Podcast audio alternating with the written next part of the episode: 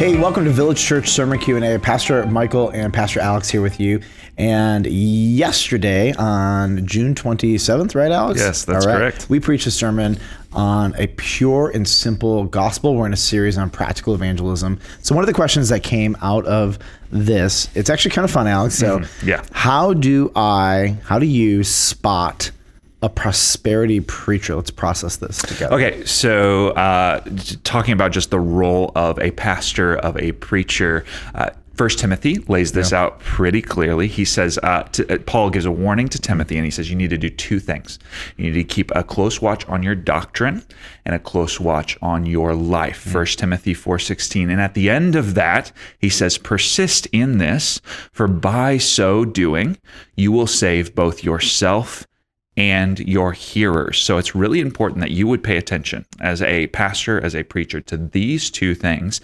And as we look at prosperity preachers, we can mm-hmm. actually take those two categories, of doctrine and life, and actually objectively evaluate them and whether or not they're leading people into life, into Right. salvation. salvation or damnation because Right. a prosperity gospel is no gospel. That's exactly right. All right, so we broke up. We have 10 categories. It's our top 10. The first three are doctrine, the second, last, etc. I think there's nine technically, but our top 10. And, That's uh, right. So here's number one in doctrine. They teach that God's will is for everyone to be happy, healthy, and wealthy. Wealthy, So yes. whenever I meet somebody, if I think they're a prosperity preacher, I'll just ask them.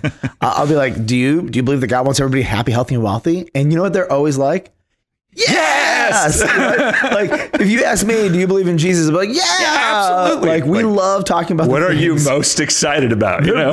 They're pretty excited about this because That's when right. you are wealthy, I'm wealthy. That's right. That's right. So uh, the second thing that they do we, uh, with their doctrine, they often put blame on you Yeah. for your lack of resources, for uh, your just what you have. But Alex, you said if I prayed, I'd be healed. Right, and that's just that that that, that has nothing to do with the gospel, right? And so uh, typically, what uh, they'll they'll make you feel guilty. Mm-hmm. Um, they'll tell you, "Oh, you just have to believe more. You have to do better. You have to give more, right? And you'll get more back." That kind of concept. These become devastating when people have cancer. Uh, I mean, just absolutely devastating, which is why they are what what Paul, uh, Peter, no, Paul would call wolves. Yes. All right, number three, they take Old Testament principles for prosperity and they apply them to the church. And so here's here's a wonderful interpretive rule. Uh, Old Testament law is put away. Uh, we are not under Old Testament law. We are under New Testament or New Covenant law.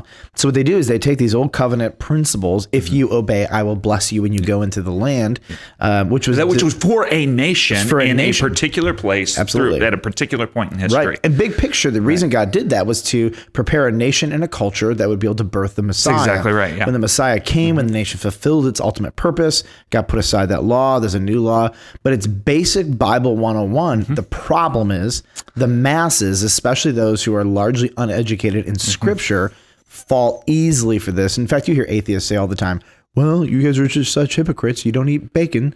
Um, Right. You don't, you know, like, like pick- old covenant. Even the old covenant is designed with an with an expiration date inside of it. It was never Mm-hmm. exactly intended right. to be forever. All right, let's move to lifestyle. This is this All is right. where it gets yeah, this is this is fun. Yeah. So uh, they ask you for money, not just one time in a service, but multiple times in a service. Yeah, there's the offering at the beginning. There's the offering in the middle. There's the offering for me. Yes. Yeah, right. Like there there are a series of offerings and they all have to do with you being able to get more money as Yep. the preacher. Yep, yep. So be be be aware. All right. So this is this is an interesting one. Um, the pastor's lifestyle is three to ten x eighty percent of their givers. Yeah.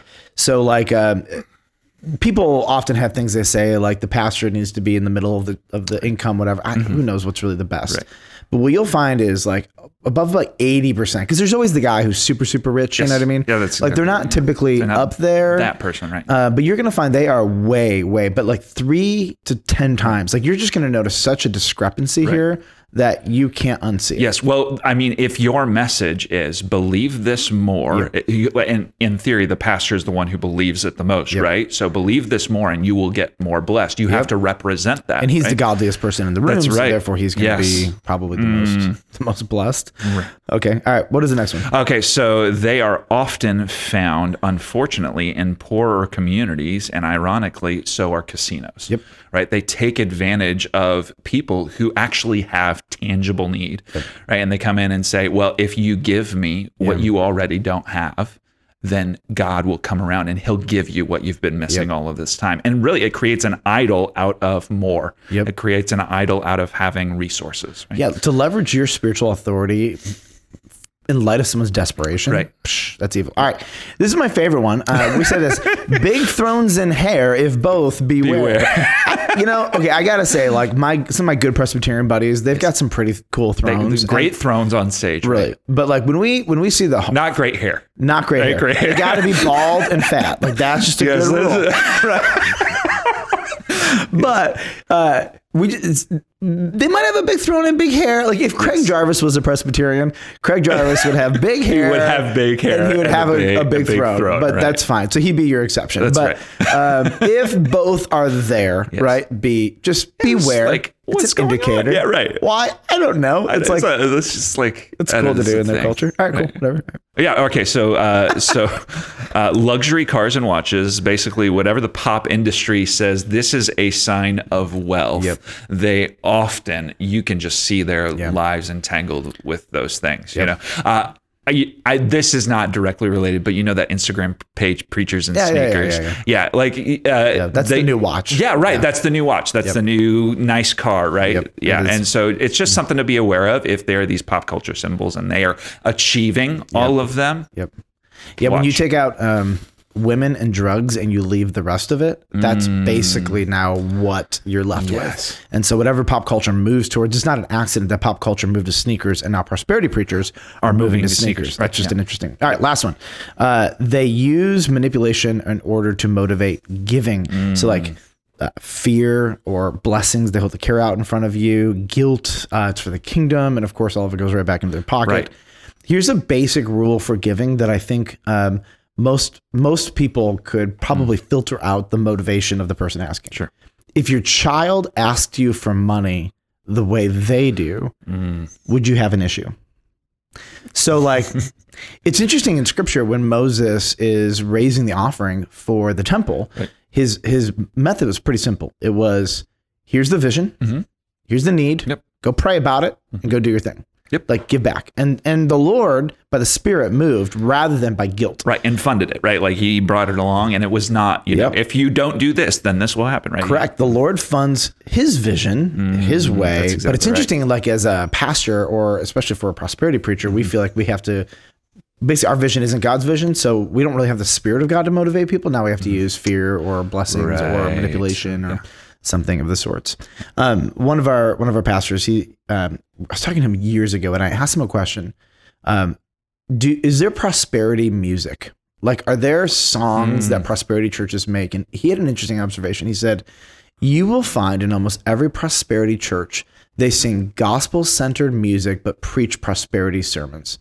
they they sing the gospel, but they preach a false gospel. They will sing the blood of Christ, but they'll they'll preach money. It's a really interesting um, thing. So, all right, uh, Village Church, we have got more to come, uh, more questions to answer. So join us next time on Sermon Q and A.